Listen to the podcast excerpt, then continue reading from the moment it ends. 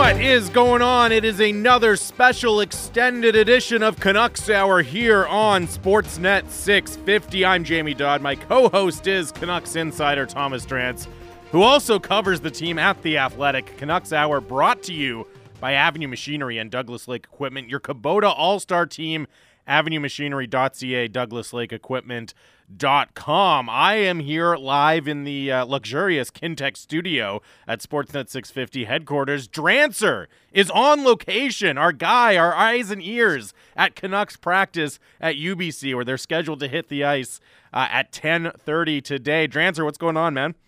I'm not going to lie to you, Jamie. This may have been a mistake. We'll see. We'll see. uh, but I'm out here at UBC watching Thatcher Demko get put through the motions by Ian Clark, Mike Yeo, and the new American League goalie coach, whose name I will butcher if I try to say it. So I, I will I will study up before calling him out. But they are on the ice. The tr- rest of the team will trickle on in about 25 minutes here. And look, these practices they're too important. You know, we're going to see a lot and learn a lot from about how Bruce Boudreau plans to react to Brock Boeser's expected absence to begin this season, um, whether Ilya Mikheyev is on the ice or not, and perhaps if, having seen three days now of Canucks training camp, plus the preseason split squad opener uh, in both Calgary and Vancouver, whether or not Boudreau finally makes some alterations to his lineup, which may, which may also tell us a fair bit about the state of some of the roster battles, right, and yep. the pecking order. Uh, you know, sort of as we round the first turn at Canucks training camp. And yeah, I mean, maybe look if uh, if it doesn't go well with you out there at UBC, I mean, at the very least, maybe we'll see uh, how quickly you can hustle from UBC to uh, the Fairview Slopes neighborhood. So we'll, I think I think we'll be fine. We'll but, learn uh, something today, one way or another, Drancer. yeah, well, uh, look, there's a lot on the line, a lot on the line, but uh, I suspect we'll be fine. I just think there's going to be a little bit of like hockey um, sound effects. That's fine. background, right? I love so that. We'll, we'll yeah, the pucks and, and on and on. But eventually, we'll be back into the studio where we can, you know, live broadcast practice the way the way God intended from the uh, from the old gondola. Yes, indeed. 650 650 is the Dunbar Lumber text line. The smart alternative. Visit Dunbar Lumber on Bridge Street in Ladner or Arbutus in Vancouver online at dunbarlumber.com com. Before we dive into some of the specifics that we're really going to be watching for today with the Canucks on the ice, as you mentioned, you know, Ilya Mikheyev's status is a big one. How Bruce Boudreau reacts to the Brock Boeser absence, all of that. You know, it does very much feel like we're kind of into the second stage, or a new stage at least, of training camp, of preseason, right? We had the actual camp in Whistler, a quick turnaround to the first uh, uh, split squad game on Sunday, then the first round of cuts yesterday. And, and now we're into that next phase of things. So, what, in just kind of a general sense, not just today with you know Mikheyev status, but more broadly, what what are the things that you're looking for to watch and see what we see in the Canucks practice sessions this week? This is always a really interesting week of training camp, Jamie, because I'm expecting first and foremost the Canucks are skating in two groups today, right? So they've got a 10:30 a.m. practice and then sort of a second practice round at 12:30. And one of the main things that I'm expecting we'll see, and this is sort of boosted by the fact that I'm watching Thatcher Demko at the moment get put through the motions with you know, presumably ahead of the first group. What I'm expecting to see is that we'll see two relatively equal groups. So 51 players left at training camp, 48 that I'd expect to, to be healthy enough to skate today, uh, assuming that Mikheyev is not on the ice, but but he may be. That would move the number to 49.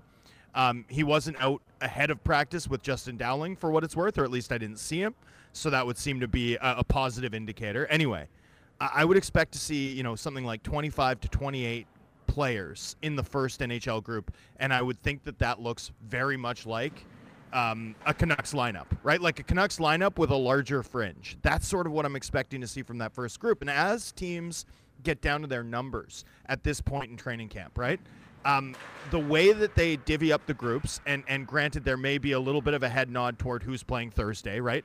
Like likewise on Friday, we might see a little bit of a head nod. Maybe some sort of fringe players or AHL contract guys will stay in the main group uh, because they're playing, you know, against Seattle either in Vancouver on Thursday or in Seattle on Saturday. But you know, you get down to your numbers and you begin to work on more detailed things, right? All of a sudden, you start to see more detailed systems focused drills, more teaching um, eventually you'll see the special teams units, right? Eventually you'll have pretty much an entire power play practice. I, I would be surprised if we saw that today, but it's possible. Um, certainly by the end of the week or over the weekend, I would expect that we'll see exactly what Jason King and Bruce Boudreau are planning for the Canucks power play. So this is a really interesting set of practices and and you know partly why I'm here is there's an awful lot to learn about the emphasis of the coaching staff going into sort of um, beginning to get a chance to work with their main group, their core group of players who they're counting on to help this team make the playoffs this year. Well, and that systems work that you talk about, right? And we can talk about the special teams focus maybe a bit as well, but just kind of from the the 5 on 5 systems perspective, I mean, that's something that we heard very specifically referenced, obviously, by Jim Rutherford and Patrick Allvin at the end of last season. And I, I, think we're still kind of very much waiting for even a theoretical answer about how that's going to play out, right? And I know Bo, Bo Horvat at Whistler uh, was asked about, okay, you know, what are you what are you seeing differently in terms of structure? What do you expect to see differently in terms of structure? And you know, his answer was, well, we're we're going to be a little more aggressive on the forecheck, things like that. That that plays into some of the identity we saw from the Canucks last year under Bruce Boudreau. But anything kind of beyond just increasing that that aggression and energy on the forecheck, we haven't really heard specifically what to expect. And it might be the case that well, that's because there's not going to be that many changes. And in the modern NHL, you know, there's only so much tactical variation anyway, so don't expect it to look significantly different uh, now that the you know Bruce Boudreau and the new coaching staff has a full training camp to work with, but that's going to be something that will be really interesting to watch is do, do we get a little more clarity a little more detail Uh, and, and, some resolution on you know that, those structural changes that jim rutherford talked about are, are we actually going to see anything like that put into practice here early in the preseason and then leading into the regular season yeah and for what it's worth i mean we saw a lot of forechecking and breakout focus at training camp now that's with a wider group but you know, I don't think it's a coincidence, right? The forecheck is obviously the identity of yep. this team. The breakout is something that management specifically suggested needs to be addressed at length. So, you know, I don't know that we're shocked to, to have already seen uh, drips and drabs of that, but I, I would expect we see a lot more now that, you know, the Canucks are going to be with a more NHL lineup, that there's going to be fewer – um, CHL players, and honestly, fewer fewer the AHL guys too. Especially once the Canucks split the groups and presumably go with like a Jeremy Colliton led uh, sort of Group B, like a clear Group B. Mm-hmm. Which you know, again, I don't know that they're doing that today necessarily. I would expect it strongly based on how most teams function, and you know, Boudreau's emphasis on on systems work, you know, at this training camp, right? Like that's something that he, I know he wants to spend a lot of time doing and so we'll see. Uh, we'll see exactly what it looks like today. Vasily Podkolzin, by the way, always first on the ice, first on the ice again, and he's wearing green. Uh, green is commonly a, a, a, jersey color worn by uh, Vancouver's second line, so that would suggest anyway that he's not necessarily bumping up, assuming Miller and, and Pearson are going to be part of this main group um, to replace Brock Boeser. So that's you know uh, n- not a not a clear data point yet but that's certainly the way it's trending based on Podkolzin's jersey color as he steps on the ice, first Canucks skater uh, to do so ahead of tonight today's 10:30 a.m. practice. Uh, Marcus and Gibson's text in, uh, you're just there to try and beat Batch to the lineup reveal, but instead we might just get it live on the air. I'm, I'm loving yeah. it already, Drancer. it's going to be really tough to multitask like that. yeah. You know, like I, I think well, you might just have to forfeit this one to Batch and, and rally well, for another day. What I've tried to do is I've tried to draft a guess and the only way I'm winning is if my guess is right. And uh, I doubt that that's happening today. It's too too many moving parts, too many bodies at training camp, and like I said, it won't surprise me at all if the Canucks go with like pretty much a main group, but then have sort of one pair or one line. Uh, that they're just planning to use Thursday that remains with the team for today's practice, you know, and, and it means nothing beyond you're playing Thursday and we want you to get these reps so that you're consistent with the rest of the team. Yeah, no doubt about it. Uh, Canucks Hour here on Sportsnet 650. As you can hear, Canucks players. Drance is out at UBC where the uh, Canucks practice is going to get going at 10:30. But already some players A terrible mistake. Ice. On the, hmm, a terrible sorry? mistake. We have to keep referring to this as a terrible error, by the way. I just want to, I just, in case anything goes wrong, I don't want anyone to tune in late and be like, what happened there? It's like, no, no, this, Drance has made a terrible mistake, and we're going to deal with the consequences No, I as love the it. show goes on. I love it. I think every every Canadian sports radio show sounds better with hockey noises in the background. I, I legitimately believe that. Pucks going off the the post and off the boards and the skates. It's great. I love it. I wish we could Now, just this play is a like very small room, though. This is not like your average rink. This is going to be, uh, there could be more than normal puck noise. Well, I'm excited. We'll, uh, I'm we'll have excited fun. to hear you drop down to radio or to a library voice as well, like we had to do in Whistler. when, Oh, yeah, when the that's teach- definitely coming. When the teaching definitely coming. sessions were were happening. So- My- I, I like I like to call it my Professor Snape voice. You know, Yeah. it's uh makes me feel more commanding, as it were. vaguely Or- threatening. or, more of a tor- turncloak, uh, as as you prefer.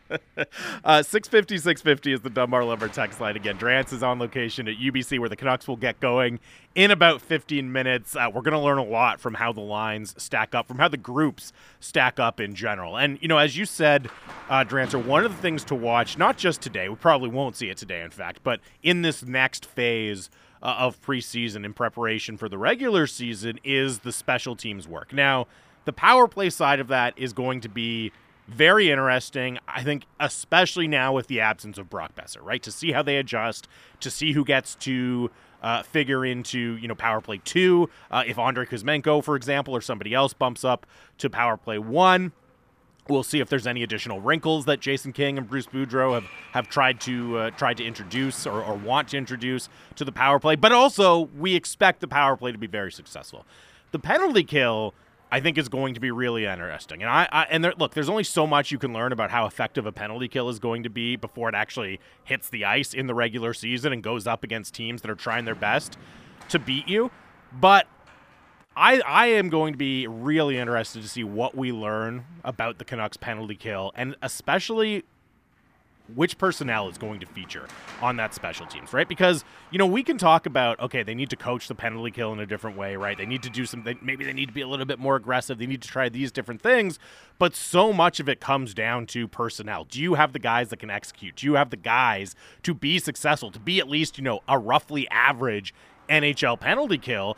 And the Canucks have a few kind of no-brainer choices, right? Obviously, Ilya Mikheyev is one. You know, you got to figure Curtis Lazar as a right shot centerman is going to figure into the penalty kill as well. Beyond that, I'm really curious to see how much of a load does Elias Pettersson uh, take on the penalty kill. How about Bo Horvat? How much does do they still stick JT Miller there, even though they want to reduce his minutes a little bit? And I think depending on those choices they make and how those guys step up, that's probably going to have a, a bigger impact on the success of the Canucks penalty kill than you know any kind of tactical changes that they might make to how that group runs.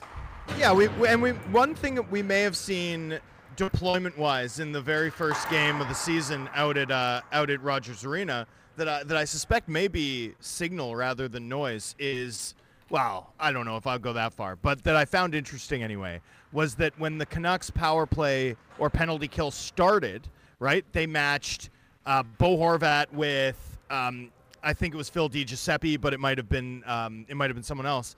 But then it was Pettersson with Mikheyev, which I found interesting because it's a split of Pettersson and Horvat, who had pretty good chemistry as sort of like a missile second penalty killing group last season.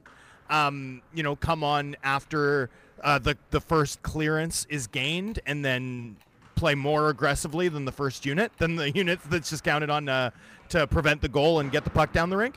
So, you know, that unit was really good. I think the key to Vancouver's sort of penalty kill glow up in the second half really was that Pettersson Horvat unit, and Horvat in particular becoming, you know, a, a, a, playable penalty killer for the first time in his career. What, one of one of the biggest impacts of the Boudreau sort of coaching change was that. Now, with Mikheyev in the fold, do you go something like Lazar Mikheyev or Miller Mikheyev? Um, do you keep Horvat and Pettersson together, or it, could the club do something like have a Miller Lazar sort of, you know, uh, one one one guy to win the draw on either side, right?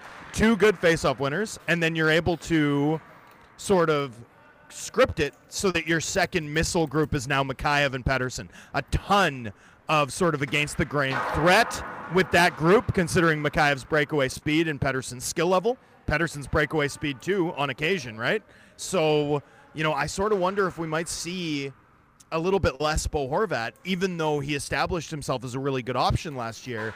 Uh, that's just sort of one item that I, I don't know how much I read into it so much as it's something that made me wonder if the Canucks might double down on the approach that kind of worked after Brad Shaw took over, having one more conservative penalty kill unit to win the draw, get the puck out, and one more aggressive penalty kill unit that was really designed to harass opponents and just sort of uh, kill the last, you know, 30, 45 seconds of the first units, uh, first power play units ice uh, every time out. That's sort of that's sort of in my mind's eye what I'm wondering. I feel like that was hinted at by how the Canucks deployed their penalty killers in the first game, and we'll learn a lot more Well- this week as Vancouver sort of gets into special teams. Yeah, and there's a couple of caveats with that. Again, as you're acknowledging from just what we saw on Sunday, which is obviously, you know, uh, JT Miller wasn't in the lineup for that game. Curtis Lazar Yep. was in Calgary, right? So the, it's you don't necessarily read that much into it. Now, having said that, if there's one thing we can say with a high degree of certainty, I would think about the Canucks penalty kill and how they're going to deploy is that when healthy, Ilya Mikheyev is going to eat, eat major minutes on the penalty kill, right? Like that is Yep. a huge part of why they brought him in. He's excellent at it. It addressed a clear area of need uh, on this team. So he is not going to be a fringe piece of the penalty kill. So the fact that he was paired with Elias Pettersson, you know, it would have been very easy to pair him with Bo Horvat, for example, right? But the fact that he was paired with Elias Pettersson, you know, one, as you said, just the style of penalty kill that those two guys can have. You can you can very easily picture it being extremely aggressive, kind of that classic power kill uh, that we're seeing become more and more common across the NHL. You know, with Mikheyev's speed and Elias Pettersson's skill and his ability to read the game. But maybe even more interesting than that to me is about about what it says tactically is just look if Elias Pettersson is going to be paired with Ilya Mikheyev, that's setting him up to potentially have a major role on the penalty kill. That's not going to be a, oh, we trot them out here or there, maybe when we want to be a little bit more aggressive. If you're playing with Ilya Mikheyev, you're going to be a major, major part of the penalty kill. Yeah, and I mean, I don't read a ton necessarily into you know one preseason split squad game worth of. I do. I do. Drance. I read a lot into it. Well, the, but the one thing I do take from it is if you were thinking about Horvat and Pettersson continuing as a pair, and you had them both in the lineup, you would have used them together. Yep. Right. Um, if you are thinking about using Pettersson and, and Mikheyev as a pair, and they're in the lineup together, you give them a first look and see if you, you know, what you see on the ice matches what you see, what the mental picture you see when you draw the lines on the whiteboard.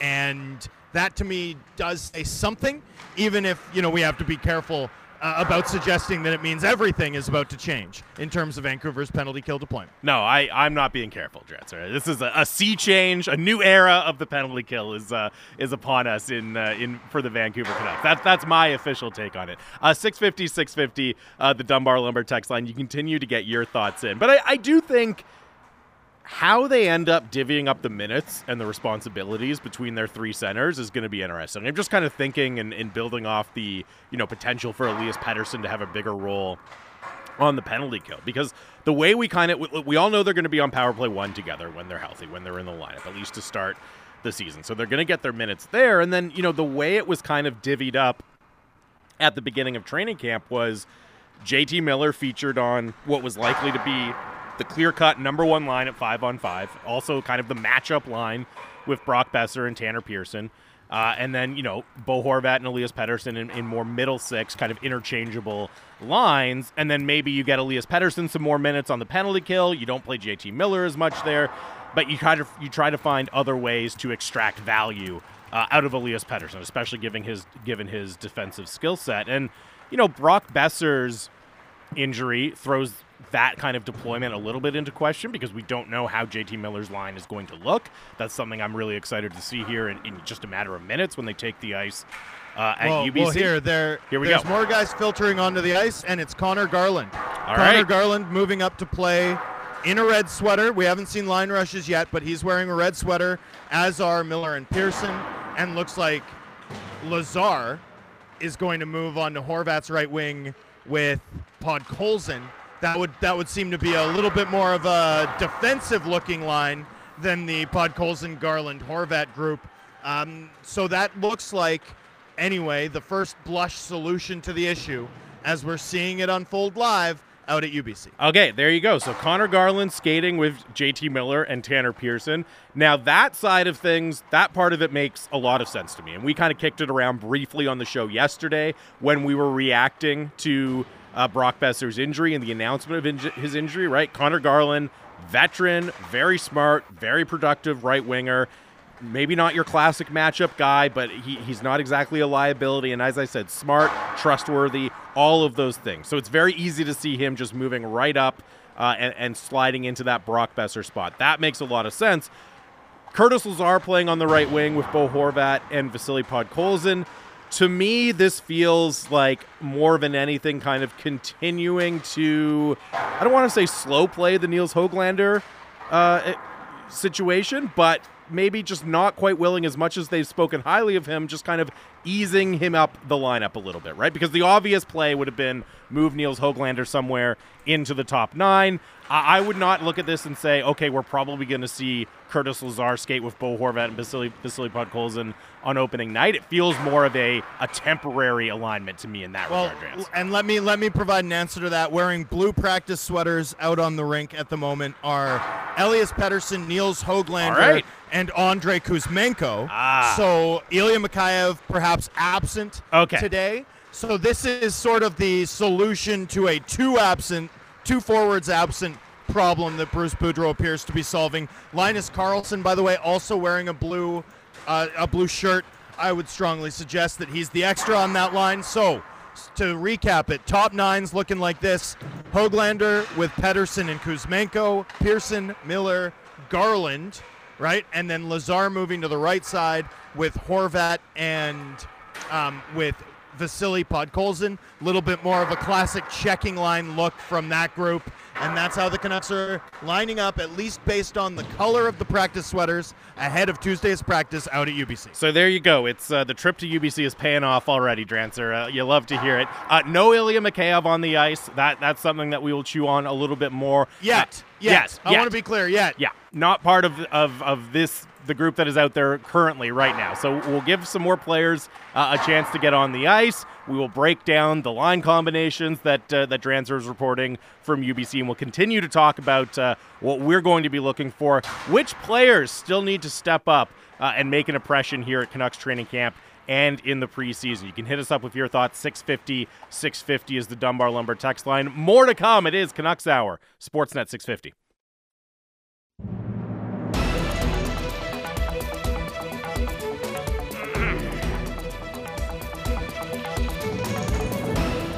Welcome back to Canucks Hour here on Sportsnet 650. Jamie Dodd and Canucks insider Thomas Drance here with you. Drancer on location at UBC uh, for Canucks practice as they hit the ice after a day off yesterday. Canucks Hour brought to you by Avenue Machinery and Douglas Lake Equipment. Your Kubota All Star team, avenuemachinery.ca, douglaslakeequipment.com. Uh, I am coming to you live from the Kintec studio. Kintec Footwear and Orthotics Canada's favorite orthotics provider, supported by over 1,500 five star Google reviews.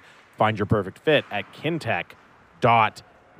And, uh, Drancer, we have an update on the, the battle between you and Batch to get the lines out, at least for the kind of uh, provisional line combos, the new ones that were out there. Rager says that officially on the Twitter timestamp, you beat Batch by one minute. So, so mark it up on the big board. You're, you're multitasking. You're getting the lines out there, Drance. It's working for you out there.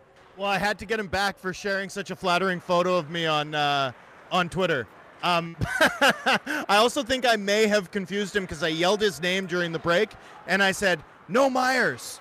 Tyler Myers absent from uh, absent from today's practice, along with Ilya Mikheyev, of course, Brock Boeser. Those are the notable absences. But the Canucks skating with two extra forwards, Nils Aman and Linus Karlsson, which is a pretty interesting selection. Actually, yeah, two two extra forwards here today, and uh, eight defensemen. So Danny DeKeyser among them, by the way. So I think that gives us a pretty good handle now on exactly what some of the fringes of these roster battles look like, mm-hmm. right? Philip DiGiuseppe firmly in the chase pack, right? Firmly in the chase pack with a shot at you know, potentially cracking this bottom six forward group, particularly in the event that there are multiple injuries ahead of him, as there are today, right? Nils Aman, Um, Bruce Boudreau was really impressed with his details of training camp, said so publicly. Know the organization is really happy with his skating in particular. He's got a size and speed combo that I think they find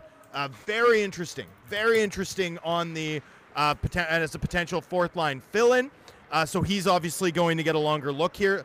Linus Karlsson, I think, might be the surprise, but you need an extra for the top six, right? And with Right. Boeser and Mikheyev absent, he might be one of those guys who's sort of sneaking in.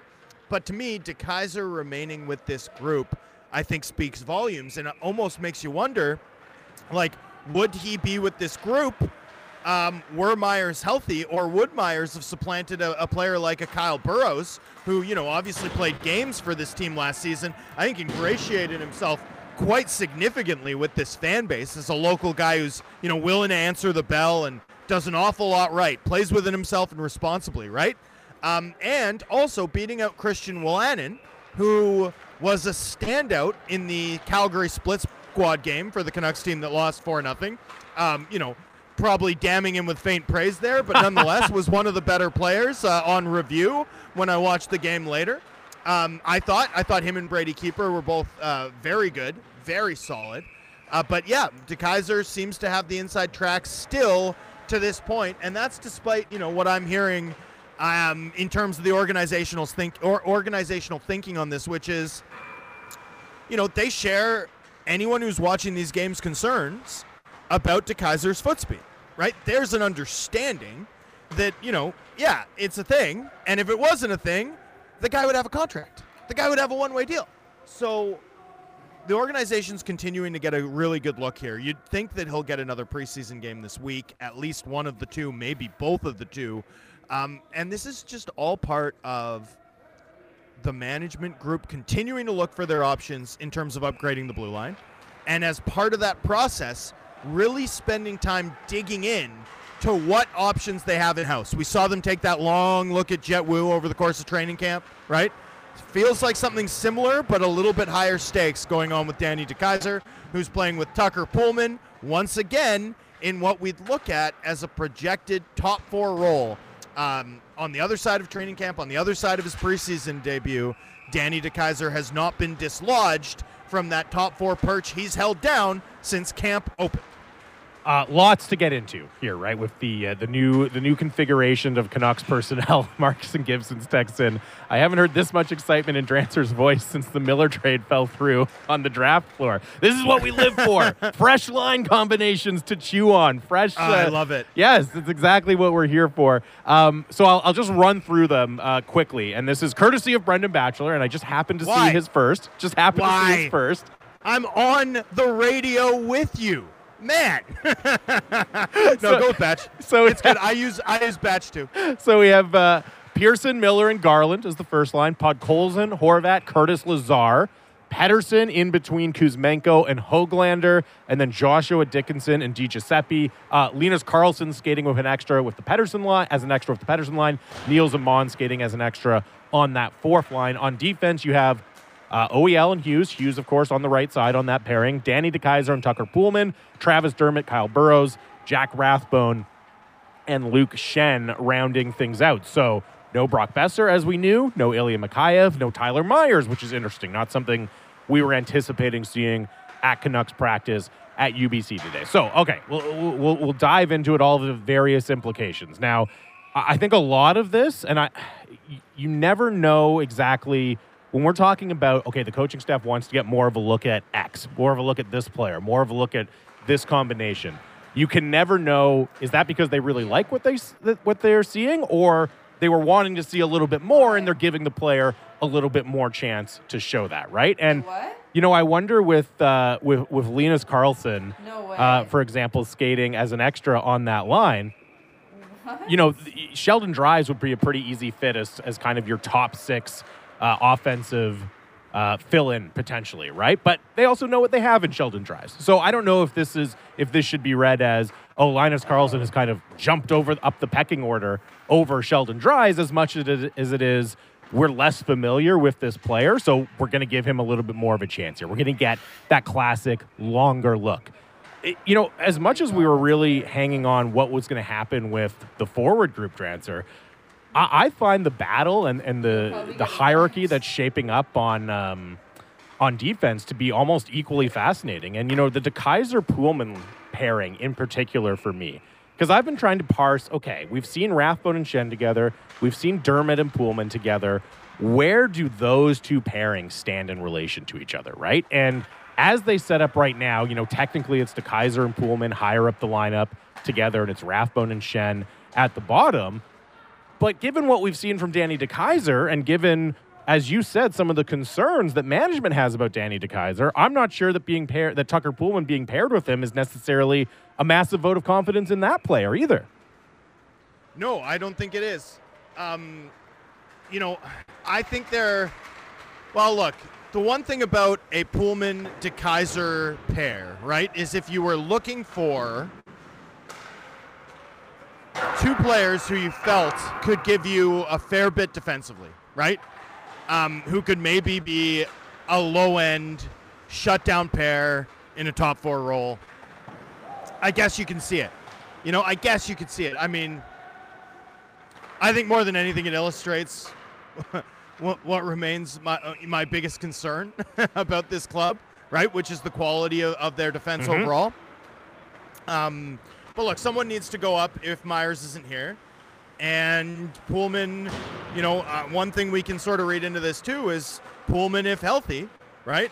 Um, perhaps the organization's more comfortable bumping him further up the lineup than they are Luke Schenn, even though Luke Schenn outperformed Poolman in a top four role, right? Certainly outperformed him in terms of his chemistry with Quinn Hughes, right? They Mhm. both played with Quinn Hughes, and one guy um, did that job better, uh, clearly, right? Uh, last season, and that was Schenn. But, you know, it's Poolman who gets the first assignment up. Now, that could be because they just want to keep things very consistent for Jack Rathbone, particularly given the way he's performed at camp to this point. But I sort of wonder, um, you know, what does this tell us about Poolman? And, and likewise with the forwards, right? Conor Garland bumping up to take Boeser's spot. I love that. You know, there's a lot of coaches, organizations, people in the league who simply because of Garland's size, right, would say that guy can't play on a, you know, heavier matchup oriented line, right? But it doesn't matter where Garland plays. It doesn't matter how many minutes he gets. He helps his teams outscore their opponents 5 on 5, right? He works hard. He wins his fair share of battles. Pound for pound, he's one of this team's better battle winners without question. And I love that that's just like, yeah, Garland, obviously. He's the best right handed forward we have without Boeser in the lineup. I think that's gutty. I, I like a lot of uh, that uh, in particular. Now, again, a little bit qualified. I'm not saying we know that Garland would have been the first choice because Mikheyev's out, right? Would Mikheyev have been the first choice if he was here today to bump up to that first line? You know, we, we can't know that. We won't know that until he returns to the lineup healthy, which hopefully we'll get an update from Bruce Boudreau shortly, and hopefully he won't miss too much time.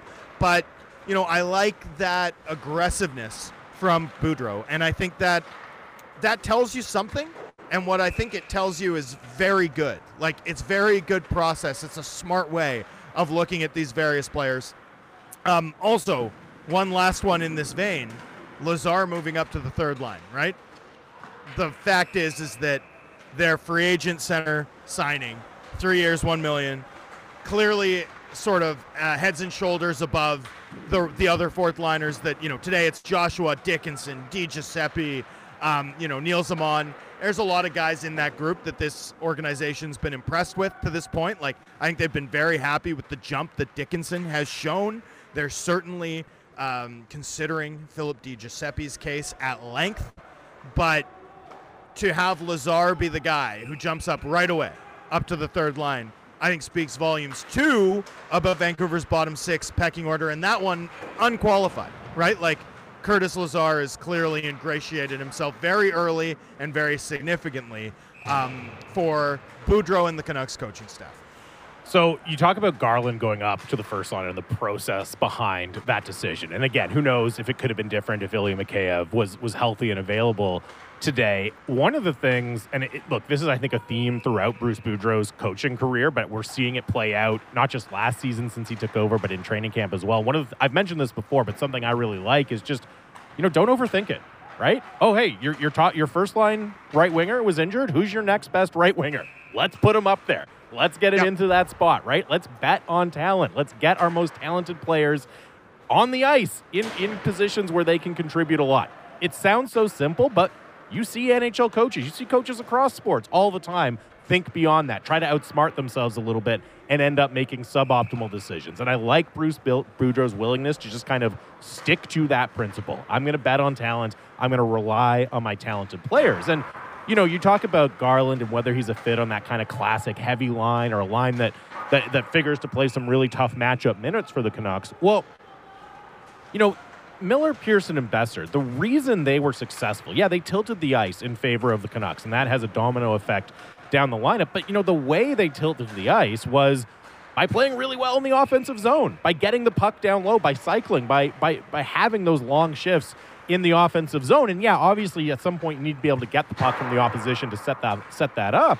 But Conor Garland is really good in the offensive zone. Conor Garland is really good on the cycle. Yeah, pound for pound, he can win a lot of those battles. He's not going to be as good at it, I don't think, as Brock Boeser, but he's he's a very productive player in part because he is really good in those down low situations as well. So that's a line that can still project to have a significant territorial advantage, even if it doesn't look like your kind of classic, oh, you know, these are the guys we're going to throw out against Nathan MacKinnon line. Well, guess what? The Canucks, especially with Boeser and Mikheyev out of the lineup, they're not going to have that kind of line. So why not at least go to a group that you think can dominate offensively, can, can control that territorial edge, maybe just in a different way than we're used to seeing?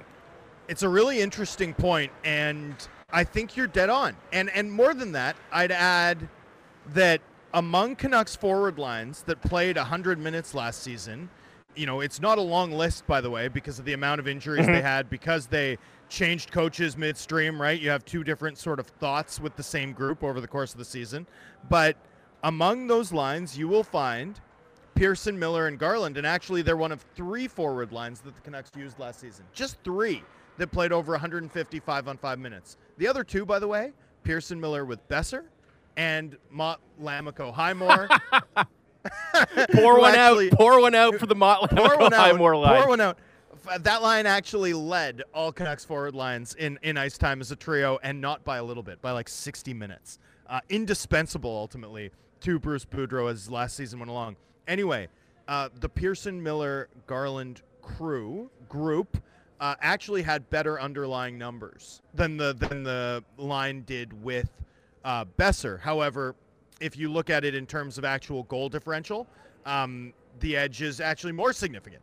the edge is actually more significant. So they outscored their opponents two to one with Garland in that configuration. Two things we can take away from this. One, Jamie, you nailed it. That line can mimic the same type of territorial dominance that the Boeser line did, but also, but also, that line, right, has familiarity, right? Mhm. And so as Boudreau rolls the dice with uh, Nils Hoglander, I'm not saying he's rolling the dice. I'm saying he probably views it that way, considering where Hoglander was last season, right? As they integrate Ilya Mikheyev into this into this lineup, as they you know give Kuzmenko some time to adjust to the speed of the NHL game, right? As they hedge their bets on whether or not Vasily Podkolzin takes a huge step forward in his age 21 campaign, right? As they look through all of the uncertainty lower down the lineup, right? Having Boeser, Miller, Pearson gives you a level of certainty, right? A level of familiarity between them that I'm sure allows, you know, this coaching staff to feel a little bit more comfortable tinkering with their other lines. And Boeser going out, what do they go back to? They go back once again to a to a line mate who knows those players, played over 150 minutes with them last season, had success, right? So again, there's a there's one other factor that we're sort of seeing the Canucks prioritize here, and that's like certainty, right? They're they're Yeah. they're prioritizing having that sort of one trump card that you know you can play against opponents' top lines, uh, which once again to me speaks to the fact that regardless of what is said about you know we don't have a first line, we have a one a one B and a one C line, right? Or we're gonna sp- we have a top nine, we don't have a top line, right? Like whatever catchphrase we're gonna hear eventually. The way that Boudreau has handled Miller's line through Uh, we might have just lost. it up oh, there we today. go. Sorry, I'm You're back. consistent. No, you're Yep, back. You're back. Good, good. But but consistent with what they've done to change it up today, right? Boudreau continues to treat that Miller line like it's line one. Make no mistake about that. We're we're seeing it once again. More evidence for that file.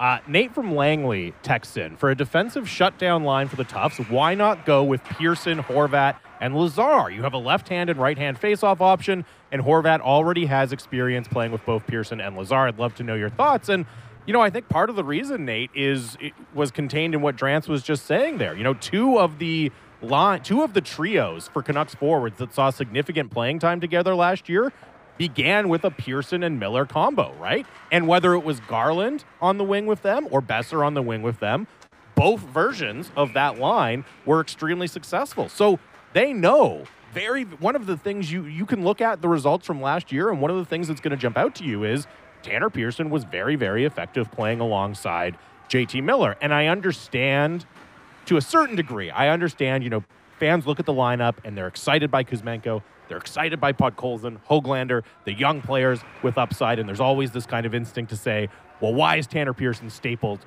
to that first line spot? And the reason is the results were extremely good when he was playing with JT Miller. And if you want JT Miller to be able to shoulder uh, some of those tough defensive minutes, you're going to need a guy like Tanner Pearson on his wing. And and again, to what you said, Drance, there's an element of certainty. You can rely on it. You feel like you can bank on that because they had so much success as a duo last season. Like the actual configuration you gave, Nate, right? Pearson, Horvat, Lazar. Yeah, I'm sure that would be an effective uh, line that could play some really tough minutes. I have no issue with that.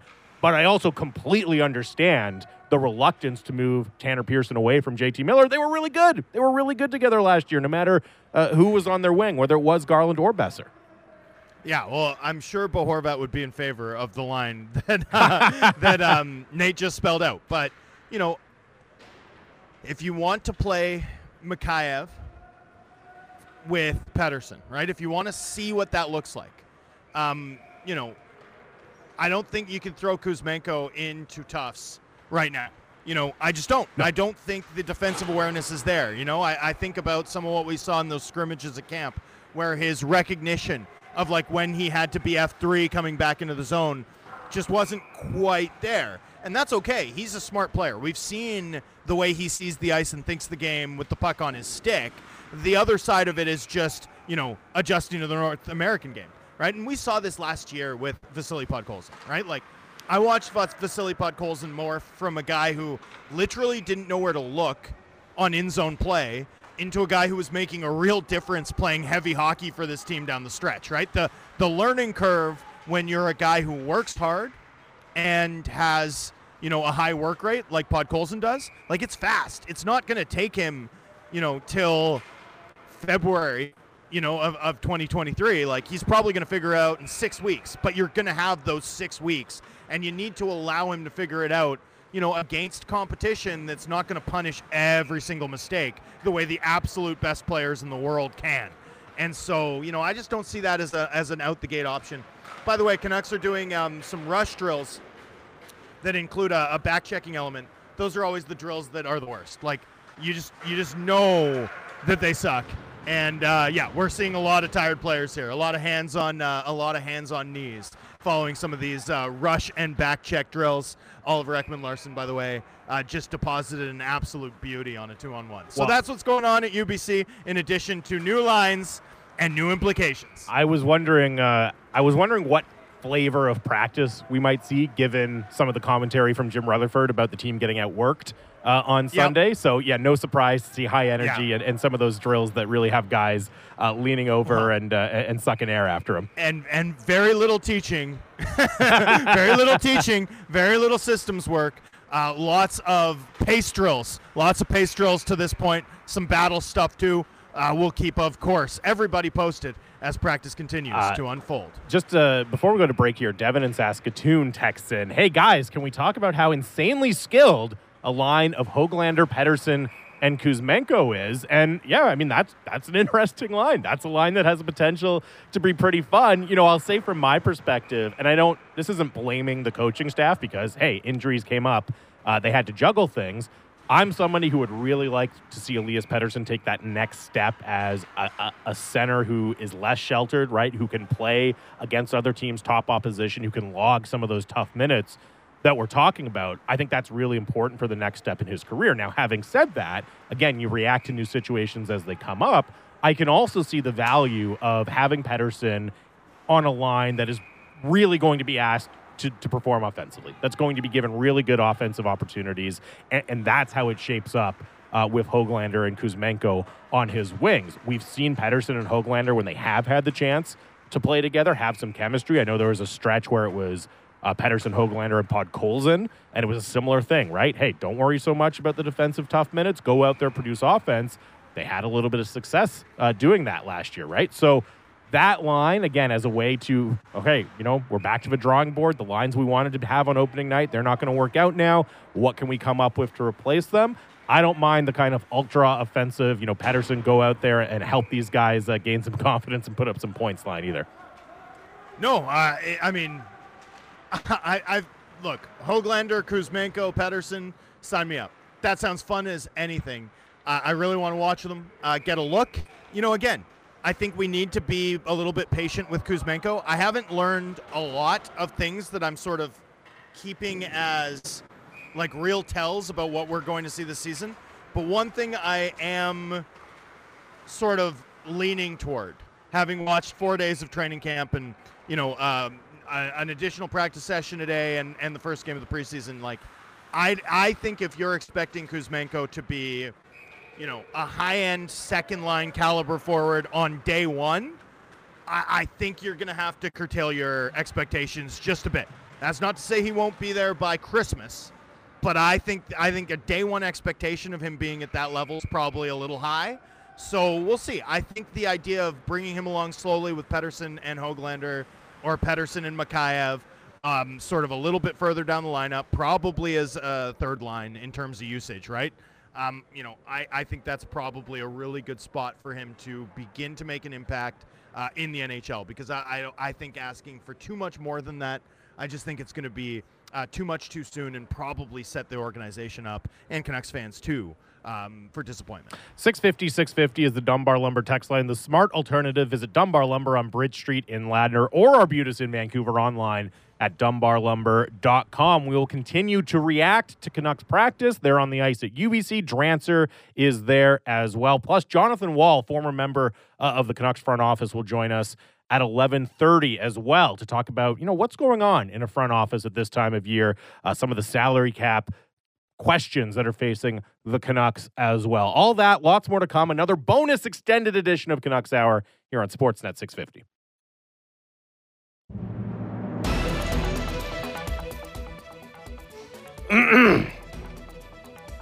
Welcome back to Canucks Hour here on Sportsnet 650, the second Canucks Hour of the day. Another extended bonus edition here all week. Yeah, Canucks Hour times two. Uh, I'm Jamie Dodd. The laugh you hear is my co host, Canucks Insider Thomas Drance, who also covers the team for The Athletic. He is live on location at Canucks practice at UBC as we were di- diving into all of the uh, the new wrinkles, the adjustments made by the coaching staff in light of some absences. We'll go back to that in a second. Canucks Hour brought to you by Avenue Machinery and Douglas Lake Equipment. Your Kubota All Star team, avenuemachinery.ca, douglaslakeequipment.com. And I am live from the Kintec studio. Kintec Footwear and Orthotics, Canada's favorite orthotics provider, supported by over 1,500 five star Google reviews. Find your perfect fit at kintec.net. Uh, 650, 650. Yeah, we've seen lots of new uh, line changes, uh, line combinations, and, and defense pairings uh, at UBC. Uh, you know, Drancer is there on the ground getting it to us uh, as it happens. And, you know, Drance, I wanted to talk a little bit today because we, we've heard from management and the coaching staff about some players who have really impressed them so far, right? We know Nils Hoglander is on that list, Phil DiGiuseppe, uh, Arturs Silovs in that, guys who have stood out for all of the right reasons. But I'm also wondering, as we enter, you know, we talked about it earlier, this kind of next phase of preseason, of training camp, who are the guys that that still need to step up and, and leave a little bit more of an impression, right? Who are the guys that still have some work to do uh, over the next week or so here with the Canucks. And, you know, this could be to earn a spot on the team, to earn a particular role, whatever the case may be. 650 650 is the Dunbar Lumber text line. And, you know, a guy who pops up near the top of my list, and it's somebody who might actually benefit from some of the forward absences because it just eases some of the pressure to be in that lineup or some of the competition to be in the lineup on opening night. But a guy who pops up for me is Dakota Joshua. And that's not to say he's been bad, right? It's more that he hasn't been particularly noticeable so far in the on ice activities. But we also know this is a player that management invested in, that they're very, very excited about, right? That they they're counting on to be an important part of the Canucks bottom six mix. You know, I also look at it as he, he profiles as kind of a 12th forward on a good team, doesn't figure to play a role in special teams. And, you know, that's kind of a classic player that needs to make an impression at training camp, that needs to earn a role coming out of training camp. Uh, and he hasn't really shown that yet. He hasn't really shown that he deserves 100% to have that role on opening night. Are, are, you're on Dakota Joshua, right? Yes. Yeah, I think that's a good that's a good pick. And I'd add too, you know, we talked about this a little bit, and we'll talk about it a little bit more with John Wall. But the Boeser ailment, right? I don't think, I don't think managing the Boeser ailment necessarily makes the Furland capture picture on opening day cloudier. Not, not necessarily. What's more tricky with managing Boeser is just where you place him when you set your opening day roster so that it doesn't infringe on your ability to maximize that capture, but also allows you to get him back into the lineup as quickly as you can, considering his caliber as a player. Joshua, however, you know, as a result of, for example, Justin Dowling being hurt, right? Justin Dowling's going to have to be injured on roster or IR or something, especially if he's not healthy enough to go on waivers or play uh, at the start of the season. And Joshua's cap hit being 70K larger than Philip Di Giuseppe's is the sort of small margin that really matters when you get to the point of making some of those final cuts, particularly for a team that's going to need to place a big contract on LTI and maximize the space that they, they gain uh, from, from capturing that. So, you know, I agree with you. I think Dakota Joshua is a really good pick as a guy who needs to show some just a little bit more, a little bit something more. I, I would add – Kyle Burroughs, Kyle Burroughs into that mix. And then, you know, I think some of the guys who've already shown well still have more to show. Like sure. I think I think Nils Hoglander and Jack Rathbone, you know, they're not in a position where they can leave any doubt here, right? You don't make camp because you play well, you know, or you don't make the team because you play well in the first three days of camp. You make the team because you do not relent over two and a half weeks. And so, you know, I think Rathbone and Hoglander still have a lot to gain from continuing to perform at the level that they have to this point in camp, right? They're they're off to like a good start, right? They've they've they've they've got a nose lead at the at the first turn. But there's three more turns to go here, and they're gonna have to keep pumping. Yeah, the um, just quickly on the Dakota Joshua thing because I feel I feel pretty comfortable kind of mapping out a depth chart uh, uh, in terms of forwards, right? And who stands to, to move into the lineup and all of these certain things. I feel pretty confident of that. And there's always surprises. But, you know, just quickly in Dakota Joshua, as you said, Phil DiGiuseppe, who's in that same sort of category where, okay, bottom six guy, doesn't really sp- play special teams. Now, he, he's valuable and effective in a different way than Dakota Joshua, more with his skill and his hands. Joshua obviously brings that element of toughness, but in a lot of ways, in terms of how you're going to use them, they profile pretty similarly. And one guy has showed up and impressed uh, management, the other guy hasn't necessarily. And as you said, when, when the margins are that fine for that type of roster spot, every little bit of performance counts. One of the well, names. yeah, no, go sorry, ahead. One, go ahead. One last thing. One last thing about Joshua that needs to be noted here is while he profiles somewhat similarly to Di Giuseppe, he has one big advantage, and that is He's a larger gentleman yep. with a history of playing a little bit tougher, a little bit bigger. And, you know, that makes Joshua unique, relatively speaking, among this among this group, right? Um, that's going to be his calling card here. Now, I think he'll have to show it at some point to make it to make it hold up. But when you have that, and when you have a coach that likes veteran players, right, and is um, intent on winning now, right, being sort of the answer to it does our team need to be harder to play against mm-hmm. is really good edge to have at this point regardless of how you've performed yeah and i think that's probably the major reason that Dakota Joshua would have started the proceedings at training camp, you know, clearly ahead of Phil DiGiuseppe in the race to be on on that fourth line. But yeah, it's it's just it's not a position where you can coast through exhibition, right, and preseason and just r- remain in that spot uh, without stepping up and, as you said, showing it, right, demonstrating that you can bring that element of grit, that element of toughness that makes you more valuable than some of the other options. Uh, 650, 650, we're talking about which players still need to step up and prove a little bit more for the Canucks as we inch closer to the regular season. And you named a player that I wanted to talk about, and more just maybe as an entry point into a discussion about the defense in general. And that and that's Kyle Burroughs.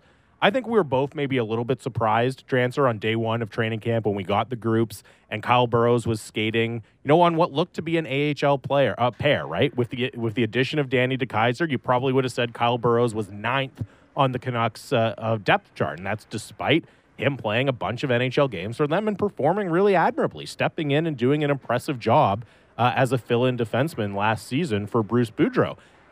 Now, with the Myers absence, you know, no surprise that Burroughs moves up as one of the, the eight defensemen on the ice with the main group for the Canucks at UBC today.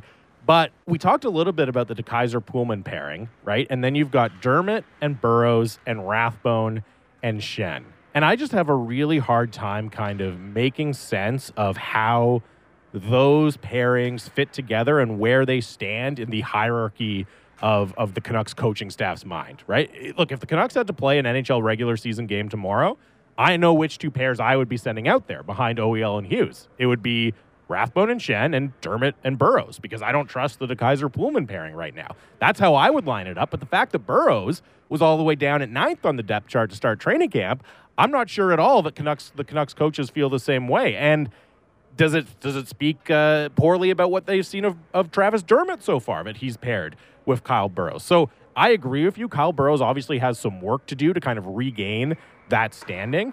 I'm also just going to be fascinated to see how this battle, the battle for all of the other spots, basically. Now, with Tyler Myers healthy, he's obviously getting one of those spots, but with him out of the picture, it, it looks like basically all four of those spots behind OEL and Hughes are up for grabs.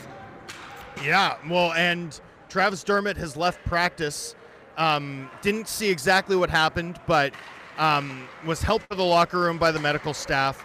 Um, not sure again if he was hit by a puck or if it was a, a, collision, but Travis Dermott has now left the ice as you know tough injury luck continues to befall the Canucks throughout training camp. Um, we'll see. We'll get an update from Boudreau after practice, but uh, another another injury. This one on the blue line. Um, with r- potential ramifications up and down the lineup, right? Injuries at this time of year not only complicate things from a cap perspective, but obviously open up a ton of jobs. Um, hopefully, hopefully Dermott's just got a stinger. Hopefully he's back uh, for this practice, right? Hopefully there's no absence that we even have to ask about at the end of it. But um, for now, Dermott helped off the ice by medical staff and no longer practicing out at UBC. Uh, more good news. More good news coming for the Canucks. As you said, way too early to read anything more uh, than what you just said about Travis Dermott leaving in the ice. Uh, Kevin and Coquitlam says uh, good morning. I just got in the car. I've been listening to the program. I keep hearing that Tyler Myers is out. What happened and how long? We don't know. We don't know just yet. We'll uh, we will see if we get an update from Bruce Boudreau when the Canucks wrap up, wrap up practice at UBC. As soon as we do have more information, we will get it to you as quickly as possible. But a bit of a surprise absence for Tyler Myers at Canucks skate today. Yeah, I didn't notice anything in the preseason opener. Did you? No, I didn't notice. There was I don't so, I didn't see anyone speculating or wondering what was going to be the case with Tyler Myers. It, it, pretty much completely unexpected as far as I can tell. Yeah, no, I didn't. I didn't notice anything. I'm just going to check this shift chart, but um, there was nothing that stood out to me from that game or from the sort of end of that game in terms of Tyler Myers' uh, usage or um, any any sense that he was hurt. And look, maybe he's maybe he's with the second group for practice habits reasons. Maybe he's you know not playing in any of the other preseason games this week. Tons of possible reasons for it, but certainly um, impl- the impl- the obvious implication is that in fact uh, there might be something there. And you know that's tough. That's that's a very tough one, and the club will obviously hope um, to have Tyler Myers, who who you know you'd expect to play major, major minutes for this team. Yeah, he, he took two shifts in overtime. So yeah. he took two shifts in overtime. He played, um, you know, all game. Nothing nothing obvious in the game itself. We'll we'll know more presumably once Boudreau talks after practice. Yeah, and I mean, as you said, look, he's going to play major minutes. He's going to uh, he's going to be the third highest minutes man for for the Canucks blue liners. That's that's just the way it is. The way this group is set up, at least early in the season, unless somebody else really steps up and claims that role. And you know, as much as people like to complain about Tyler Myers, and I understand the limitations of the player and obviously the salary, I get all of that, but you remove him from the picture, and yeah, it becomes a lot more complicated uh, to put together a blue line that you feel even remotely good about with the pieces that they have on hand. Uh, Fish Dancer texted, I was so excited for a fresh season. Injuries piling up. One NHL defense pair. Now listening to you guys, it's just getting frustrating. Look, we don't know anything about what's going on with Tyler Myers or Travis Dermott yet. So we, we can all just. Uh, all, all we know at this point is the Boeser won't open the season with the team. And granted, that's a massive loss. But I think the vibes around this team are far less chaotic than last year, right? I mean, I, I left training camp last year thinking, oh boy, this team's not going to be able to kill penalties. Um, the Boeser or the Pettersson Hughes absences look bad. Uh, Brock Boeser is already hurt because that happened last year too. Um, you know, the Sutter absence l- loomed large. The Hamonic mystery loomed large and, and further sort of Oh, yeah. soared, soared the vibes around the team. Uh, Brady Keepers broke, you know, his uh, fibula and tibia uh, at training camp and was, um, you know, down in an enormous pain at training camp. Like we have not. This is not comparable. This is really not comparable. I came out of training camp last year feeling really dour about the club's chances. These, you know, to this point, it's frustrating as they mount. I understand, but the vibes around this team, the extent of the injuries, um, the feeling that you get just watching the group work together uh, and talking to people around them, um, very different, night and day, uh, relative to what we saw last year. So, I anyway am not sound and pressing the panic button just yet. I'll let you know if I do. okay, good. I look I, I look forward to it. I'm not. I'm not even hovering above it. Like thre- I'm not even covering it. Like threatening to push it. Like ah ah ah. Uh, I'm not even doing that. I'm, uh, you know, this this happens. Every team's gonna get nicked up when you play a dangerous game. You know, every day for for two weeks. Like that. This happens every year. It's gonna happen to every team. Every team's gonna have three or four guys on injured and or non-roster when the opening day rosters get set. This is hockey. And, you know, this team has talked a lot about depth. They didn't change anything on the blue line. They added depth to their forward ranks. Like, you know, they have to have enough. They have to have enough. They, they're built to have enough. And if they don't, you know, th- then that that's that uh, that that poses far bigger questions than why is this team cursed? uh, we keep getting people keep texting in saying they're gonna they're trading Myers, but they're not saying like they're not posing it as a question. They're saying it as a as a declarative statement, and I keep scurrying to Twitter to make sure I haven't uh, missed anything. But no, no, we do not have any information like that on uh, on Tyler Myers. But uh, yeah, if if you do want to text that thought in, just make it look less like you're reporting a fact to me because I get this moment of panic when it comes in, I have to check to make sure I haven't Yeah, missed the- the- anything. the only tweets about Tyler Myers really are me and Batch saying he's absent. Yeah. Um, yes. you know, but but look, I mean, I would be pretty surprised. Yes. I don't I, I don't know anything. I think the club has definitely got their lines, you know, out there in the water. I think they'd love to make a change to the blue line. Uh, I think they'd love to clear cap space. Um, but I would be shocked if they're able to do something that impactful, you know, with a salary that large, this close to the season beginning. Um, that would just stun me. So yeah, Yes, yeah, but we'll, I we'll- wouldn't get too worked up about that possibility. no, we will monitor the situation. However, uh, 650, 650 We will the- monitor the non-situation that our texters have concocted because they follow Taj 1944 too closely on Twitter. the, the, the situation that our texters have incepted into my mind to make Yeah, me panic seriously. that I'm missing something. Uh, 650, 650 is the Dunbar Lumber text line. If you want to try to incept any ideas in my mind, hit me up. Uh, the smart alternative, visit Dunbar Lumber on Bridge Street in Ladner or Arbutus in Vancouver online at dunbarlumber.com. And uh, in, in about 10 minutes, we'll be joined by Jonathan Wall, who, of course, longtime former member of the Canucks front office. And we'll get into a little bit more of you know, not just how these injuries impact your, your team planning and your on ice planning, but also the off ice planning and the salary cap implications that injuries at this time of year can have. We'll, we'll get into that conversation with Jonathan Wall, as I said, in about 10 minutes. But just to return a little bit to the conversation about, you know, players that still need to to step up and, and show a little bit more over the course of this next phase of training camp. And, you know, two of the guys you brought up, Drancer, and I think it's a, a well taken point, it was Jack Rathbone and Nils Hoglander. And that's despite the fact that they've already played well. They've caught the eye of the coaching staff, of management for the right reasons. Another player, you know, I don't I don't think it's fair to quite put him quite in that category, but a, a player who has at least shown some signs for optimism, but is very much in the category of man, you you still need to see more of it. You need, need to see it consistency. Is Jason Dickinson for me, and I think that especially becomes the case as you know the Canucks forward depth takes a little bit of a hit with Brock Boeser going out. We'll see what the status of Ilya Mikheyev is, but you know now all of a sudden Curtis Lazar, who you probably had slotted in as as the team's fourth line center, or at least a factor on that fourth line. He's had to move up to the lineup, right? You don't know who else is going to be there. It's it's Dakota Joshua, maybe it's Phil DiGiuseppe, but Jason Dickinson, by far the most experienced veteran player uh, of those three, if that's how it ends up setting up. And, you know, Jason Dickinson, understandably, I think, for a lot of reasons, kind of a non factor in, in the minds of a lot of Canucks fans coming into this season. But as that depth is tested, any sort of return to form for Jason Dickinson could be huge, right? Whether it's it's taking faceoffs on the fourth line, anything he can do to contribute to that team is kind of going to be a bonus, and they might need to rely on him a little bit more than they were counting on just you know a matter of weeks ago.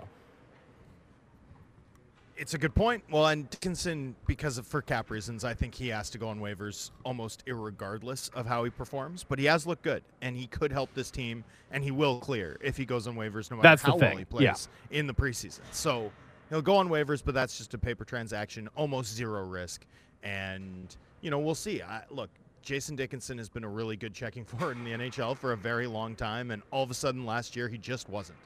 Um, I don't know how to explain that. I don't. I don't know what we saw. Um, he didn't look fast. He didn't look disruptive. He didn't look confident.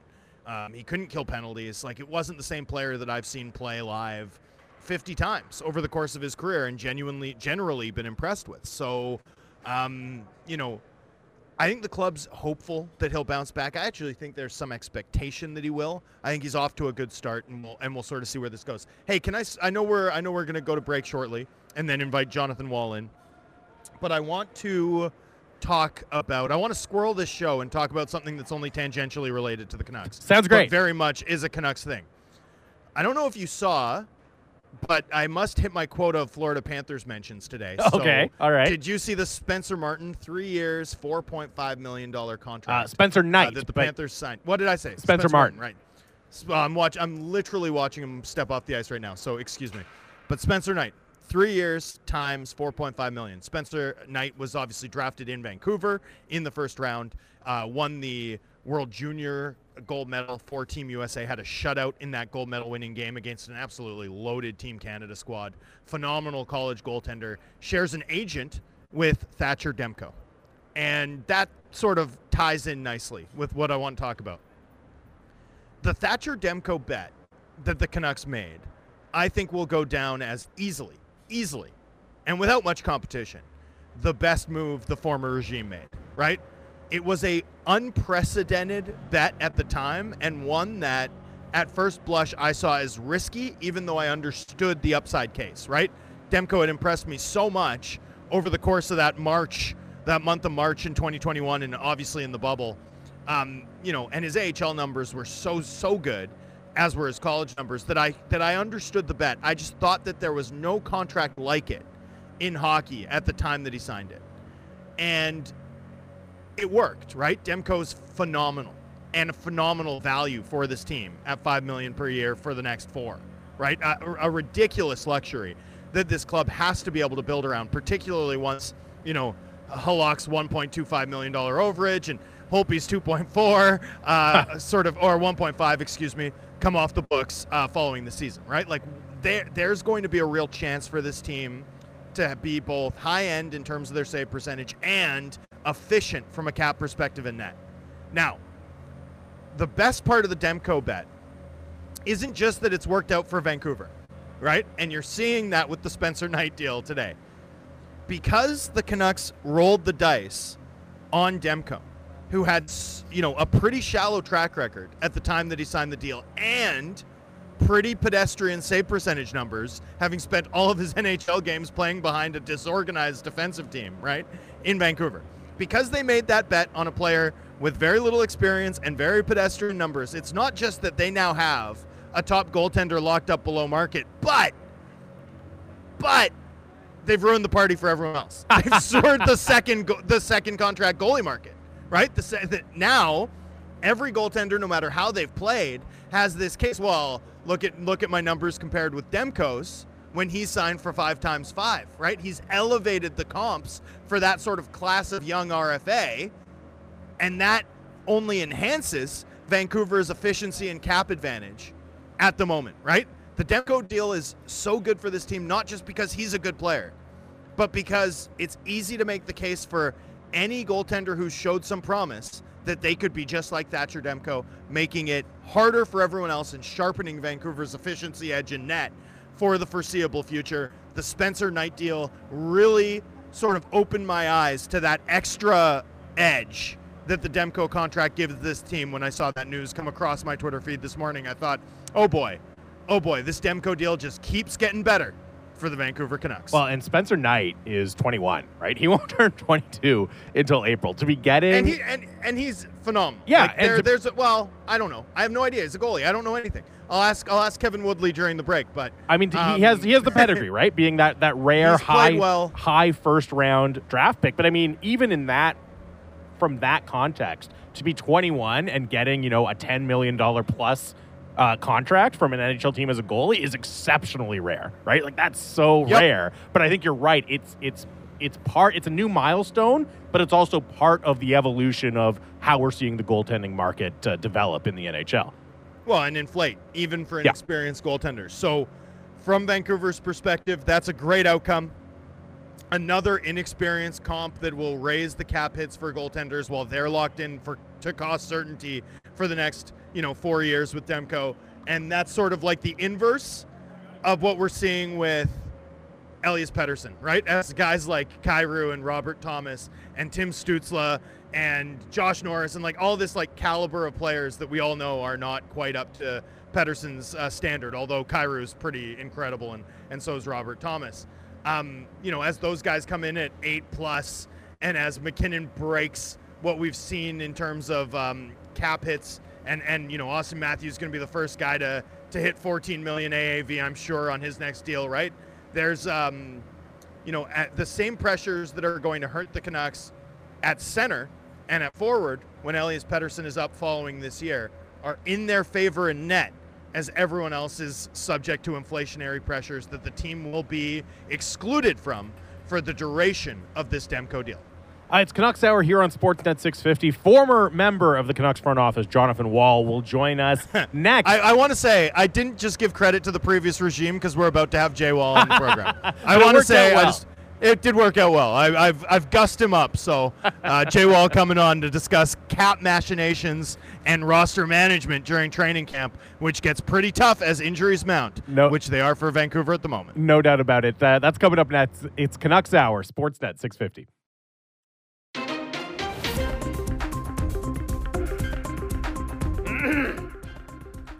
Welcome back. Final segment of another special supersized bonus edition of Canucks Hour here on Sportsnet 650 with Jamie Dodd and my co host Thomas Drance. Uh, Canucks Hour brought to you by Avenue Machinery and Douglas Lake Equipment, your Kubota All Star team. AvenueMachinery.ca, DouglasLakeEquipment.com. Drancer is live at UBC. I am coming to you live from the Kintech studio, and we are now very pleased to be joined on the line. He is a longtime, former longtime member of the Canucks front office, Jonathan Wall. Jonathan, thanks very much for talking to us today. How are you? I'm doing great. Happy to be here, guys. Thank you. Yeah, we're really excited to have you on. And, you know, uh, just from a big picture perspective, because I think we, we so often think from the outside looking in as the summer, as the really busy time for the front office, right? It's, it's the draft, it's free agency, you're assembling a new roster together. But at this time, during training camp, what's it like from a, from a front office's member's perspective? Um, panic, terror. Um, no, I'm kidding, but it, it, it, it, it can be because you're, you're, you've built your plan in the summer and you've got time to work through things and you've got, you know, a lot of outs that you can, you can do. And I, I, I kind of always thought of that, you know, in, in sort of a poker term, like you try to have as many outs as you can. And then as you go through the season and all of a sudden, or you go through the summer, you start training camp, you all of a sudden have some injuries. Um, you have some players that maybe are performing at a level you didn't think they were. And then you're trying to figure out sort of on a day to day basis what your outs are. And, um, you know, you would be meeting with your medical staff. You know, I used to meet with them two to three times a day, uh, every day during training camp, just to make sure I completely understood where all the players were at, uh, just so there weren't any surprises and just trying to, you know, push them on timelines for, for players that, that might affect your plan. And then you're also meeting with the coaches and they're having their opinions on, on certain players and how they're performing. So, it's just trying to be flexible, having all the information in front of you and being being flexible and, and being able to to provide the information that's needed. Is a big part of it just kind of trying to map out every possible eventuality so you you at least have a maybe a sliver of an idea what you might do before it comes down. But I imagine even then, you know, there's always going to be things that come up that that nobody anticipated, right? Well, absolutely. And you've you've got those things that, that do come up in, in training camp and you know, I think we've talked about before. You've got your your players maybe on two ways, or players that have exposure on your cap, uh, and you know it's hard because you you want to give them a fair shot to make the team. You want to give them a fair shot to prove themselves. But every time they go on the ice, you're increasing your exposure to a potential cap situation. So you're trying to find that balance with the management and the coaches um, you know, from my standpoint, it was always more sort of cut and dry. It wasn't as much about the emotional, about the personal side. It was just, you know, the numbers and trying to make the make the numbers work. Um, but you are trying to build as many outs as you can in your system. And there may be a situation where you go into training camp thinking you're going to be in in in season LTI. You're going to have a really good capture and you're going to be able to start there. And then a couple things change, and all of a sudden you're looking at maybe going to off-season LTI and and secretly hoping that maybe there's a way to get another player onto your roster. Maybe another player gets hurt, and you're trying to find that that last little bit that that makes the puzzle fit together. Jay Wall, as you go through figuring out what a roster looks like on opening day for for the opening day deadline, um, how much does a player who maybe costs you know 70k more, right? Like one guy's 750, one guy's 820, um, something like that. Some some gap like that. How much does that shape some of the decisions that teams make at the wire uh, over Canadian Thanksgiving? Well, I think I think it does, and and again, I always sat in the chair where where my you know I was looking at. I mean, I had you know opinions and discussions on on players, but again, at the end of the day, my job was to create and, and, and, and support the management with a plan that gave us the best possible combination of, you know, on the financial side. So absolutely. And, and you just don't know what's going to happen down the road. And you don't want to make a mistake or make a judgment in October that's all of a sudden going to cost you in March at the deadline because it gets mm. magnified then. So you're really trying to find a way to get that, that perfect fit but also deferring to the management and the coaches where they're going to have their own values and opinions that are, you know, equally valid or more valid because that's going to be the performance on the ice. So it's really trying to try to create that balance and giving everyone the information they need to make those decisions. How tough is and and obviously I'm asking this in the context of Brock Boeser, who it's announced is out three to four weeks uh, following hand surgery, successful hand surgery yesterday. That's sort of a length of time where, you know, it could be less than a week into the season. So IR is maybe not perfect. It's definitely not long enough for LTI. Um, how tough is it when you get one of those injuries that may stretch into a little bit of the campaign, uh, but not long enough to warrant, you know, the the approach where you could replace their cap hit? Yeah, I mean, those are the worst, and, and I want to be really sensitive. We're talking about people and humans, and of you course. never want to wish for a longer term injury or something. But those short term one to two week injuries are the worst in training camp. Um, again, with all sensitivity to the players, if someone has a more longer term injury, it allows the planning process to be easier. It's those day to day, week to week injuries that really make it challenging to plan. But again, someone who might be out a week into the season all of a sudden you might be able to use uh, off-season LTI because now you've got instead of having 23 players on your roster against your cap, you may have 24, and then if there's another player injured, you may have 25, and all of a sudden the math may actually work out way better um, to, to look at look at it in a different approach. Uh, in conversation with Jonathan Wall, former longtime member of the Canucks front office here on Sportsnet 650 Canucks Hour with Jamie Dodd and Thomas Drance. And you know, I mean, we're talking about all of the different scenarios and the machinations that uh, that the Canucks or any team might have to go through to kind of maximize their LTIR space. And you know, obviously, from a certain perspective, it's it's kind of obvious why you want to do that. But just take us through some of the nitty gritty of why it is so important for an NHL team to really capture every last dime they can of that LTIR. Well, absolutely. So you know, if you have a million dollars in cap space and a $3 million LTI player, you don't end up with $4 million in LTI space. So what every team's trying to do is they're trying to fill that, that salary bucket as full as you can to get as close to the, the, the cap, the upper limit. And then when you invoke LTI, you have that, say that $3 million. But if you've been able to fill that bucket right near the top, and then you can remove a couple players from that bucket, all of a sudden that, that $3 million you send maybe two players down that were in that initial capture, all of a sudden you've got, uh, you know, you may go from three million to five million in LTI space. So you're really tr- they don't they don't get combined. You either have your cap space or your LTI space. So it's imperative that you try to get as close to that that upper limit as possible, and that way when you capture, you you do end up maximizing the space that you have available to you. And, and, we've started to kind of think about LTIR now, especially Jonathan for competitive teams as as a weapon, right? We all know about Tampa Bay and all of that. It, it's a way they can kind of massage the cap in their favor, but there's also some some major drawbacks to being an LTIR. What are, what are some of the negatives that that come with that for an NHL team? Well, for sure. I mean, the the the big one is you're not really tolling daily cap space. So if you have a million dollars in LTI space, you have a mil- you can recall a million dollar player Whereas over the course of the season, if you have a million dollar uh, million dollars in daily cap space, I think when you get to the deadline, you may end up between four and a half and five million dollar player that you can acquire. So basically, that space sort of builds over time. And the other issue with being an LTI is it makes it really hard to get out of LTI because generally, if you're an LTI, you're a team like the Canucks, you've maybe got Kuzmenko and Podkolzin, and and I, I don't want to speak specifically about Vancouver just as an example but maybe you're you're going to accumulate some performance bonuses. So all of a sudden, you're just pushing the spending from one year to the next, and it makes it really challenging to get out of LTI.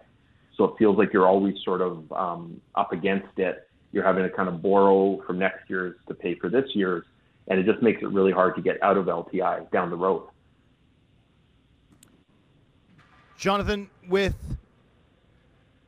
you know injuries mounting, right? I mean, we don't know what's going on, but Tyler Myers is now absent. Uh, Travis Dermott just missed um, or just left the Canucks practice with an apparent injury. You've got Ilya Mikheyev, who was evaluated further yesterday, and his his situation uncertain. And then Boeser, of course, has gone down for surgery. Um, with players, you know, like Boeser, right? For example, let's start there. But with players like Boeser, and then with injuries mounting, how do management teams balance sort of the need to make sure that a player like Boeser is able to return as quickly as he's ready because he's important to this team versus some of the pressures that come with needing to maximize that capture? How, how is that typically balanced by organizations? Well, I mean, I think the one thing to, to remember too is, you know, in the summer, there's so much talk about cap and how teams are going to make it work and everything, but the teams generally know maybe more than the public or the media does. Right. So they may have information that they have where they know, you know, they have a better sense on a timeline, or they know a player is going to miss camp. So you know, they they know how they're going to reach their opening day capture. So I think the teams know more than that. I mean, it, it was always a balance again between is it worth sacrificing, you know, two wins at the beginning of the season to try to maximize your LTI space. It's just trying to find that balance of doing what's right with the with the information you have. And you know, there are times, you know, even during the course of the season where you're looking at a player and you're trying to decide do we IR him and risk maybe losing a game of, of his, or do we risk having to play shorthanded if we don't have the player? So you're always trying to balance sort of the short-term performance base with sort of your long-term plan for the season. You just really don't want to look back at, at a key point in the season and wish you had done something different at the beginning because obviously you can't go back and change it. And and a last one for me, you know, with some of the rules that pertain to the opening day roster, right? Where you know you can call a guy back up, but you can't send a guy down off of your roster, for example, right? How much how much weight do management groups put, and how is it discussed in assessing like waiver claim risk in making some of those final cuts? Right, the the idea that a guy is perhaps more likely to be claimed than another how much does that influence some of the final decisions that team makes, teams make ahead of you know getting down to their 23 man roster? I mean, all that stuff, all that stuff is taken into consideration. You never want to lose a player on waivers for nothing. I think it's important to remember too that you know generally these decisions don't happen. You know, if the waiver deadline is noon, they don't happen at 11:30. You know, if right. you if you sense there's a waiver issue coming, you're working the phones you know, throughout camp. Uh, the agent is probably working the phones as well. You're trying to move the player. So at the end of the day, if it comes to a point where a player does have to go on waivers, you've generally exhausted most of the opportunity to try to, to maximize that asset or to get anything back from that asset. So you, you know, you're again, you're trying to balance that, and you know, again, it's a balance of risking being short at the end of the season with a player, and if you've got two players that are, you know, neck and neck, and one of them makes it fit fit better, sometimes you have to be a bit ruthless and make that decision to sort of build the best team you can over the longest period, as opposed to trying to get the best roster maybe for opening night or the first couple games. A couple more minutes here with uh, Jonathan Wall on Canucks Hour Sportsnet 650. And just on the waivers topic, Jonathan, you know, it's something I wanted to ask as well because I think probably a lot of fans are in the same boat as me, where I never seem to have a, a, totally solid grasp on who's going to clear and who might get claimed. It always sometimes it seems like, wow, I'm shocked this player didn't get claimed, and other times there's a player who who gets picked up that I didn't necessarily anticipate. How much certainty is there within a front office when the decision to put a player on waivers is right? Do you have do you feel like you have a really solid sense of we're going to lose them or they're going to get through? Or or is there an element of kind of you know biting your nails to see what happens when the when the waiver report comes out? Yeah i mean the, the general rule i find with waivers is every player that you want to get claimed will clear. And every player you want to clear gets claimed. I mean it's just it's really hard to know. Some some gms will will will call you in advance say hey we're looking at claiming this guy where it's not a, so it's not a surprise just a courtesy call some, you know, sometimes you'll just, you know, the the the league sends out their update, and you'll see that your player was claimed or cleared. But again, you know, it's really important to understand that none of these decisions happen sort of immediately. They're not snap decisions. You've sort of built your roster, and then the GMs are always talking, and uh, you know, you're trying to get something for that asset if you can. And it might be where a team needs your waiver eligible player and they have a waiver exempt player that's already below the line, or they may have a player that's already cleared waivers. And so you're trying to find any way to get something for that asset, but very rarely will a player just end up on waivers where there hasn't been an effort made to to make a trade or find another way to to move them along. Uh, hey, Jonathan, just before we let you go, you know, I know it's a couple weeks in the rearview mirror now, but there, we saw the return of the Young Stars tournament to Penticton, yeah. and I know you're still involved in that yeah. tournament. What was it like to uh, to have it back and have that event back up and running now? Well, it was awesome. Honestly, it was it was so great here. I mean, the the the staff at the SOEC in Penticton did an unreal job getting this back up and running. Uh, the support from the business community and the fans and just the community in the Okanagan in general was outstanding. And it, it, it put on a great show. Everyone saw some great hockey. Uh, the teams really enjoyed themselves. So we're working hard right now to try to get this to be a permanent fixture uh, up here where everyone knows, you know, the second week or third week in September, they're coming to Penticton to see the Young Stars. And it, it really becomes just, a, you know, a, a, an event that's on the calendar every year. And once we do that, we can start building it out. And we've got some ideas for, for stuff that we can do in the community, whether it's, you know, officials clinics or a chance to speak to some of the you know the the alumni that come back for the tournament and really try to build this into a celebration of hockey for the Okanagan because it is such a great event. It's a beautiful time of year to be in the Okanagan, and it's just a great time for everybody. Uh, sounds good to me to make it a regular fixture on the uh, yeah. on the calendar. Jonathan, really appreciate the time. Thanks so much. Uh, hopefully, we can yeah. chat again soon. Anytime, guys. Thank you. Uh, that is Jonathan Wall, who, of course, was a long-time fixture in the Canucks front office, still involved uh, in the Penticton Young Stars tournament as well. Final few minutes of the show here, Canucks Hour, Sportsnet 650 and Drancer. Uh, Marks and Gibson's text in, uh, who's 650's resident cap expert? It all seems more confusing than the EA Sports NHL series makes it seem. And Slightly. It, it certainly is. Slightly. And that's why it's good to have uh, access to somebody like Jonathan Wall, who's been in the trenches, poring over all of this minutia, and and and decisions that seem like minutia, but can end up having massive ripple effects. Uh, just in that conversation, you get a sense of how immensely complicated this time of year is for front offices. Oh, it's a, a nightmare. It's so complicated, and you know the way that teams have to account for injuries, I think, is really poorly understood. You know, th- here's the other one. You remember the EA series created confusion about uh, among people about two-way Yes, players being I do. waiver exempt, right? That was like the big thing was in EA Sports franchise mode, GM mode, or whatever. You know, players who are on two-way deals clear waivers, no problem. Players on one-way deals don't. Uh, and and so people confused what one and two way mean, right? They're really a reference to how a player is compensated above and below the line. But fans for years, because of EA, thought that you know it, it applied to waiver exemption status. It does not. And right now we have an LTI variant of this, and this comes from Cap Friendly's Armchair GM mode, right? If you use Cap Friendly's Armchair GM mode, you put a contract on LTI at any point, and it just sort of disappears from your overall cap number. That's not really how it works, right? There's all sorts of complicated things, including you know uh, the way that bonuses factor into a player's cap hit if they be- begin below the line, and and on and on, right? It's why you know if you're making paper transactions on on Cap Friendly's Armchair GM mode to try and maximize the Furlan capture, you know. Vasily Podkolzin and Kuzmenko aren't really options to go down and come back up on opening day because it, their their cap hits effectively double. And while Armchair GM mode is a fantastic tool, without a real sort of working understanding of how it actually works and how teams actually behave, you know, you can um, run into things that aren't quite accounted for. So you have to be careful, even in even in using that, you know, for your own curiosity at home.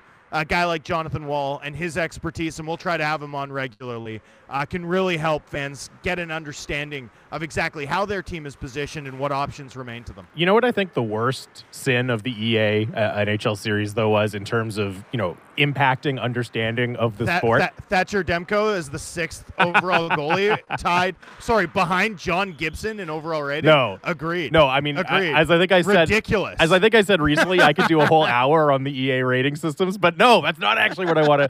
But I haven't played the game in a couple of years, but I remember certainly for so long, y- they have the player archetypes, right? So a forward is either a playmaker or a sniper or a grinder or whatever. And if you have like a playmaker, a sniper, and a grinder on the same line, they all get big chemistry bonuses because you've like mixed and matched and you have one of each on the same line. And look, obviously there's something to be said for, you know, a guy who's good at passing and a guy who's good at shooting, but come on, it doesn't work like that. That always frustrated me. And I remember like years ago on, you know, internet forums, people saying, well, you got to have a grinder on this line with these two skilled players. I'm like, no, you don't necessarily. Just have some skilled players. Who's gonna get the puck? That always frustrated me. It's like just because that's how it works in the NHL game, it doesn't mean that's how it works in real life. So, anyways, that's uh, that's one of the many sins Fair. of the EA NHL series. Uh, by the way, I, I want to apologize to everyone because uh, apparently I, I gave a couple of hearty throat clears when I thought my mic was off. Uh, coming back from break and maybe during the Jonathan Wall interview. So I was planning to blame it on you, Drance, but uh, enough people in the text message inbox uh, have, have pointed the finger at me that I Knew, will. knew it was you. They knew. Yes, they knew. They could tell. They were like, "Oh, that sounds like Jamie. Doesn't sound like Drancer." So uh, I'll, I'll put my hand up and take the blame for that one. Final few minutes of the show here. 650, 650 is You, the. you know it's not noble to take the blame for something you actually did. Yeah, right? sure you it know, is. This, yeah, Yes, this it isn't, is. This isn't. No, it's, no, no. it's you're It's- you're you're stepping up and you're taking accountability for your own actions. Raise, your expectations, man. Hey, so um, so the Canucks are doing power play work today. Always one of my favorite practice days of the year. So Let's go. All of a sudden, all of a sudden, what I was convinced was a terrible mistake coming to practice and doing radio, uh, well worth it. And actually, I think it worked pretty well. I'm surprised by how drama-free this broadcast has been from a technical standpoint. So here we go. We've got power play one. We've got Kuzmenko jumping into Let's Brock go. Boeser's spot at the net front, working with the predictable four guys up high: Bo Horvat, JT Miller, Quinn Hughes, and Elias Pettersson. No big deal. Power play two. We have two defensemen. Yeah. We have both Jack Rathbone and Oliver Ekman-Larsson. Jack Rathbone playing the forward spot at the right circle. Uh, we've got Pearson at the net front, Garland in the bumper, and Nils Hoglander getting a big look um, on that left circle. So no Vasily Podkolzin on power play two, which is interesting. However, also interesting, Podkolzin is among the penalty killing Ah. groups, uh, the pil- penalty killing forwards working uh, these forwards through their drills. I, I don't know how much to read into that because we don't have Ilya Mikheyev, Right. right? And we have a bunch of penalty killing options who are working for obvious reasons with the power play groups, including Elias Pettersson, Bo Horvat, and Tanner Pearson, and JT Miller, right? Four guys you'd expect to be, you know, above the above Vasily Podkolzin anyway on the depth chart of PK options. But nonetheless, Podkolzin moved into a PK spot after Ilya Mikheyev left the lineup uh, on Sunday, right? And now we see him here working in a penalty killing role as they put these potential power play units through their paces. Uh, there's something there, but there's also something in him not being selected, particularly with Boeser absent, to work on the power play. Uh, I'm kicking myself because uh, we got to wrap up here. But it, when we were just talking about power play adjustments yesterday, I almost, almost suggested we could see Rathbone and OEL both on power play too. But alas, I, I lost my chance to look smart on that one. Uh, we'll talk more about those power play units and some of the special teams work tomorrow on the show. Right now, the People Show. Bik Nizzar and Randip Janda is coming up. It's the home of the Canucks, Sportsnet 650.